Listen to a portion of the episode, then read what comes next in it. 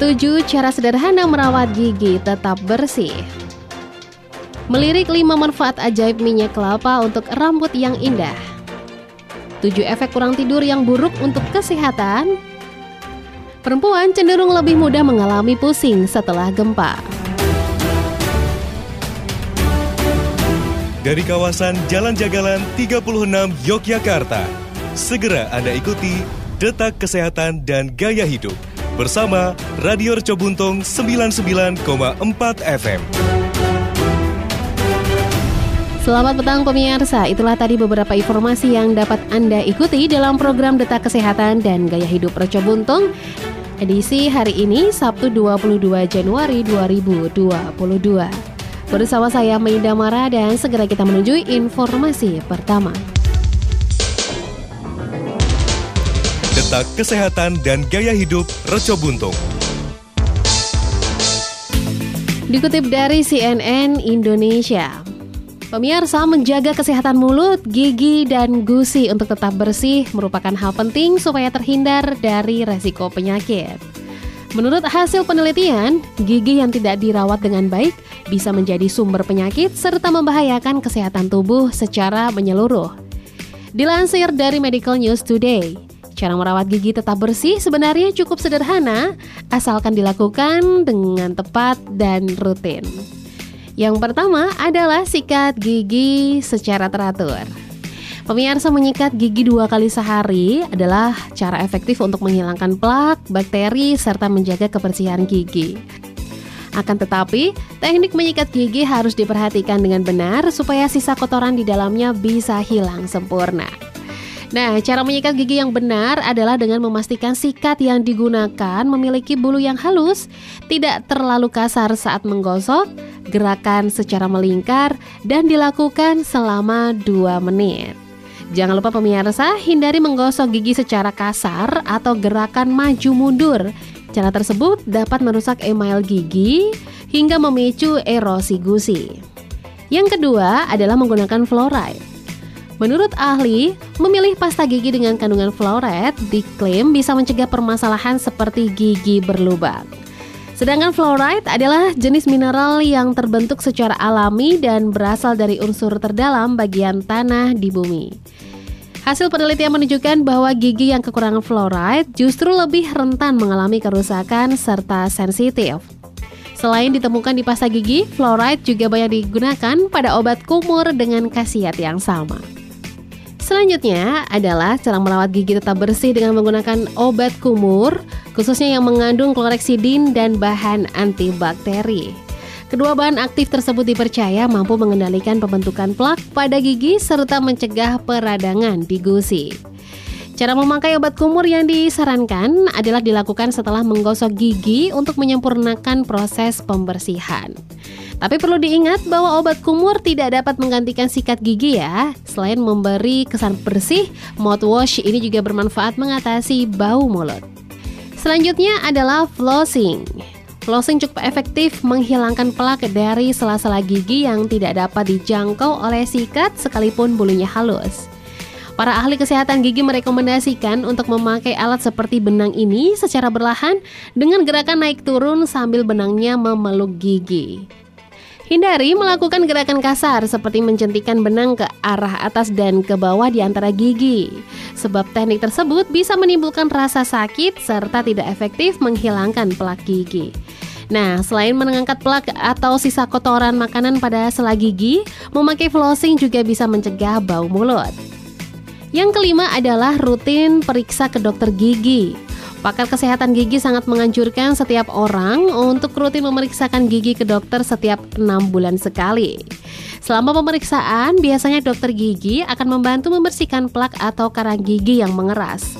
Manfaat lain dari periksa gigi adalah dokter bisa memberitahu tanda-tanda visual dari gigi berlubang, penyakit gusi, kanker mulut, atau masalah kesehatan mulut yang lain.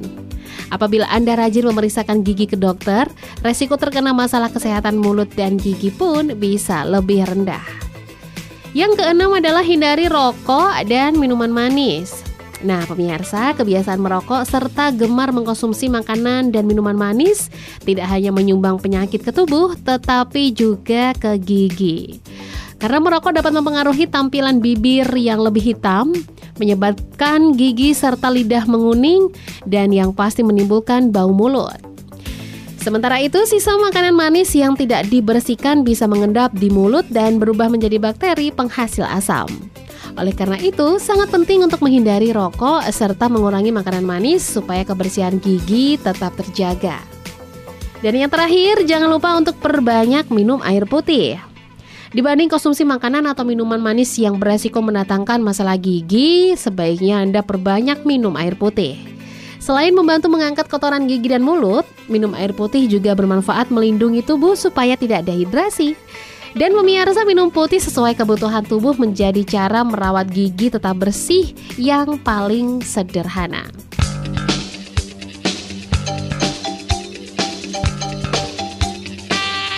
Pemirsa, pusing setelah gempa juga dikenal dengan sebutan Post Earthquake Dizziness Syndrome atau PEDS. Ternyata hal ini memang mungkin terjadi dan perempuan cenderung lebih mudah mengalaminya.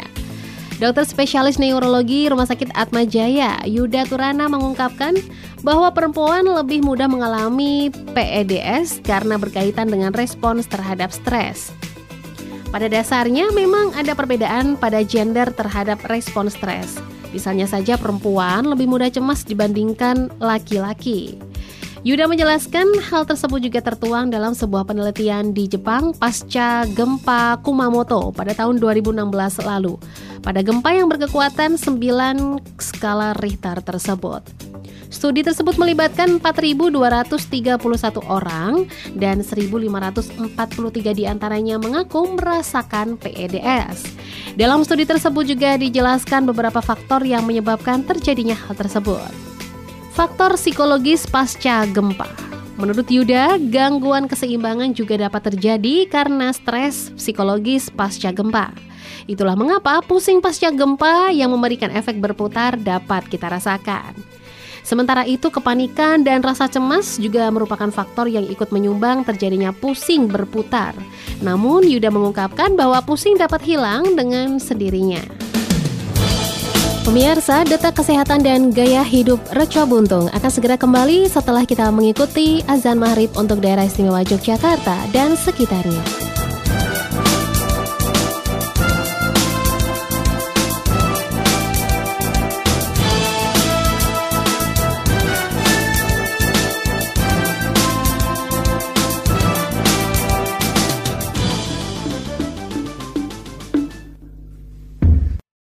Allah.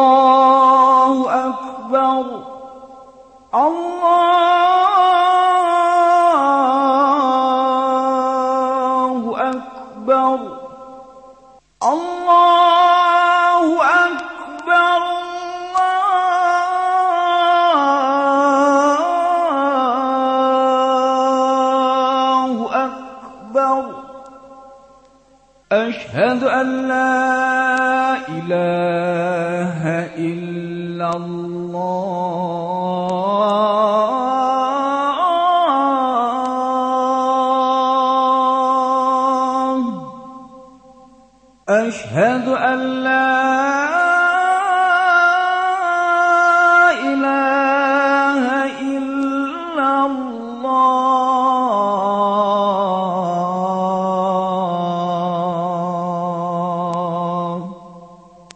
أشهد أن محمد رسول الله.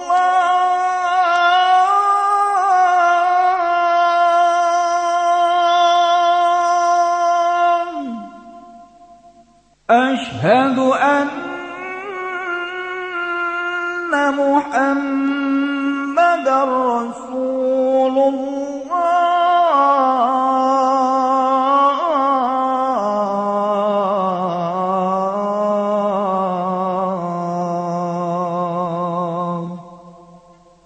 哎呀。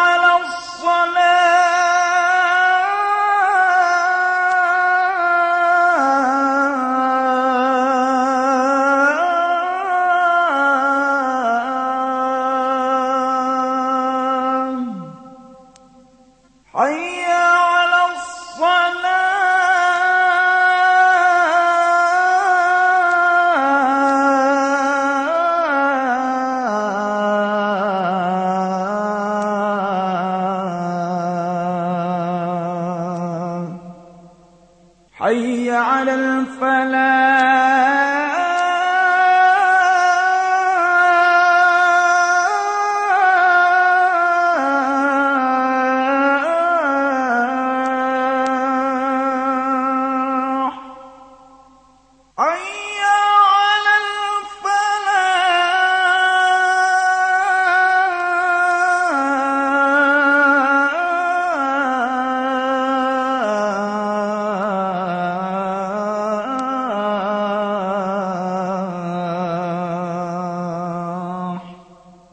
الله أكبر.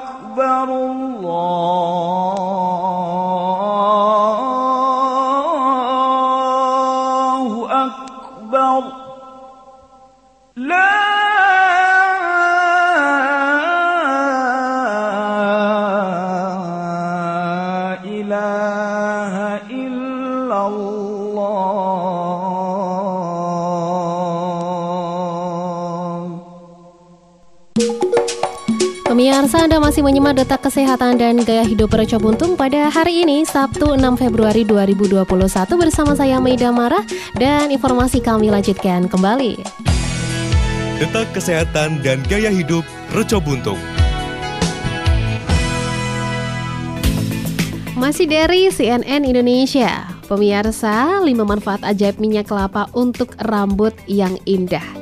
Nah, minyak kelapa dikenal punya banyak manfaat terlebih untuk mengolah makanan karena dianggap lebih sehat. Sebenarnya minyak kelapa tidak cuma punya manfaat untuk kesehatan tapi juga untuk kesehatan dan keindahan rambut. Dijelaskan oleh Monica Davis sebagai penata rambut pria dan wanita yang mengutip dari Eating Well. Cukup normal untuk rambut yang tidak tertangani dengan baik lalu jadi kering dan kusut dan juga rambut yang panjang kesulitan memenuhi kelembapan dan juga nutrisi. Rambut setiap hari menghadapi aneka cobaan ya, mulai dari proses penataan rambut, paparan polusi hingga sinar matahari. Nah, jika kondisi ini dibiarkan, rambut ini akan gampang rusak dan kering. Jadi pemirsa berikan rambut perawatan terbaik dengan minyak kelapa dan berikut manfaat minyak kelapa untuk rambut. Yang pertama adalah proteksi. Agar tampil lebih menarik, rambut kerap ditata dengan alat catok atau mungkin pengeriting rambut ya. Dan rambut pun mau tidak mau harus bersentuhan langsung dengan panas sehingga lama-kelamaan akan menjadi kering dan juga rapuh. Sebaiknya pemirsa gunakan minyak kelapa sebelum menggunakan alat penata rambut. Melansir dari gratis, minyak kelapa akan melindungi rambut dari kerusakan. Anda pun juga bisa menggunakan minyak kelapa sebelum beraktivitas di luar ruangan. Minyak kelapa akan bertindak layaknya tabir surya untuk rambut. Yang kedua adalah mencegah kutu. Kulit kepala gatal tidak selalu akibat ketombe. Kutu merupakan salah satu penyebab kulit kepala gatal dan iritasi. Anda tidak mungkin membunuh kutu-kutu berukuran mini tersebut satu persatu. Nah, dengan bantuan minyak kelapa, Anda bisa membasmi mereka sekaligus. Dilansir dari berbagai sumber, sebuah studi kecil menemukan kombinasi adas dan juga minyak kelapa 40% lebih efektif menangani kutu daripada obat permetrin. Yang ketiga adalah tangani ketombe. Persoalan ketombe selalu berhasil menimbulkan rasa tidak nyaman dan menurunkan rasa percaya diri. Belum lagi sensasi gatal yang mengganggu aktivitas Anda. Ketombe bisa disebabkan pertumbuhan jamur yang tak terkendali pada kulit kepala. Nah, minyak kelapa mengandung komponen antimikrobial sehingga mampu membantu menangani ketombe. Keempat, bisa menjinakkan rambut yang kusut. Jadi pemirsa tak perlu menggunakan produk perawatan rambut khusus untuk menangani rambut yang kusut Karena Anda cukup menggunakan minyak kelapa Minyak kelapa mengandung lemak utama berupa asam laurat Lemak satu ini akan memberikan rambut yang kilau dan juga rambut yang lembut Kandungan vitamin dan asam lemak lain pada minyak kelapa juga akan membantu rambut tampil lebih sehat dan mengurangi kelebihan sebum. Dan yang terakhir adalah bisa membantu menyuburkan rambut. Minyak kelapa akan melembutkan, menghidrasi, dan menguatkan helai-helai rambut yang kering dan juga rapuh. Saat kutikular rambut kuat, rambut terlindungi dari paparan polusi sehingga pertumbuhan rambut pun terdukung.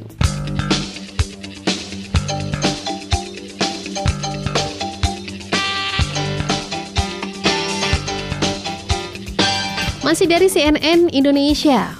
Pemirsa, tidur merupakan kebutuhan penting yang menjadi waktu untuk tubuh dan pikiran ini beristirahat.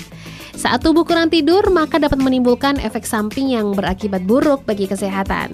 Dan berikut pemirsa efek kurang tidur. Sebagaimana dilansir dari laman resmi Primaya Hospital, General Practitioner Primaya Hospital Bekasi Timur, Dr. Ishwara Ridi menjelaskan, efek kurang tidur dapat muncul dan mengganggu aktivitas sehari-hari.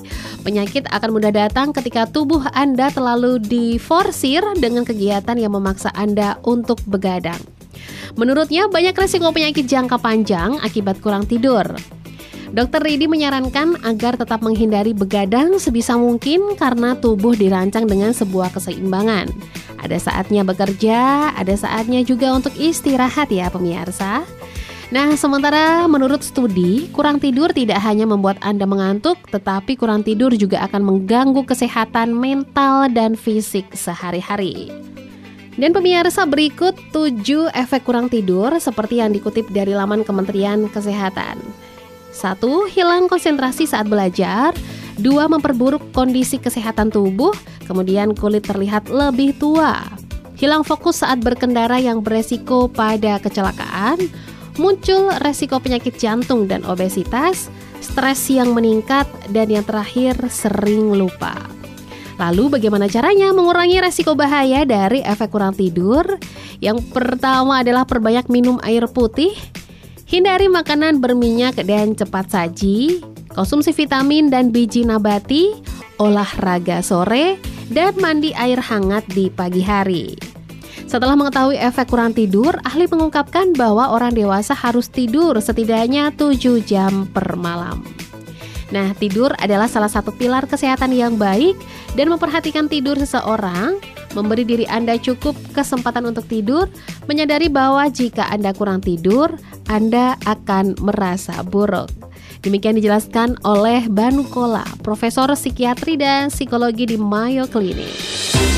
Pemirsa, ayo kita kompak dan serius mencegah penyebaran virus corona dan lindungi anggota keluarga dengan anteng di rumah saja jika terpaksa keluar rumah, segera mandi dan ganti baju setelah dari luar rumah. Stop menggantung baju setelah dipakai di luar rumah. Ganti baju segera sesampainya di rumah. Jangan bersandar atau menyentuh apa pun sepulang dari bepergian. Hindari kontak dengan anak-anak atau anggota keluarga lainnya sebelum mandi dan ganti baju.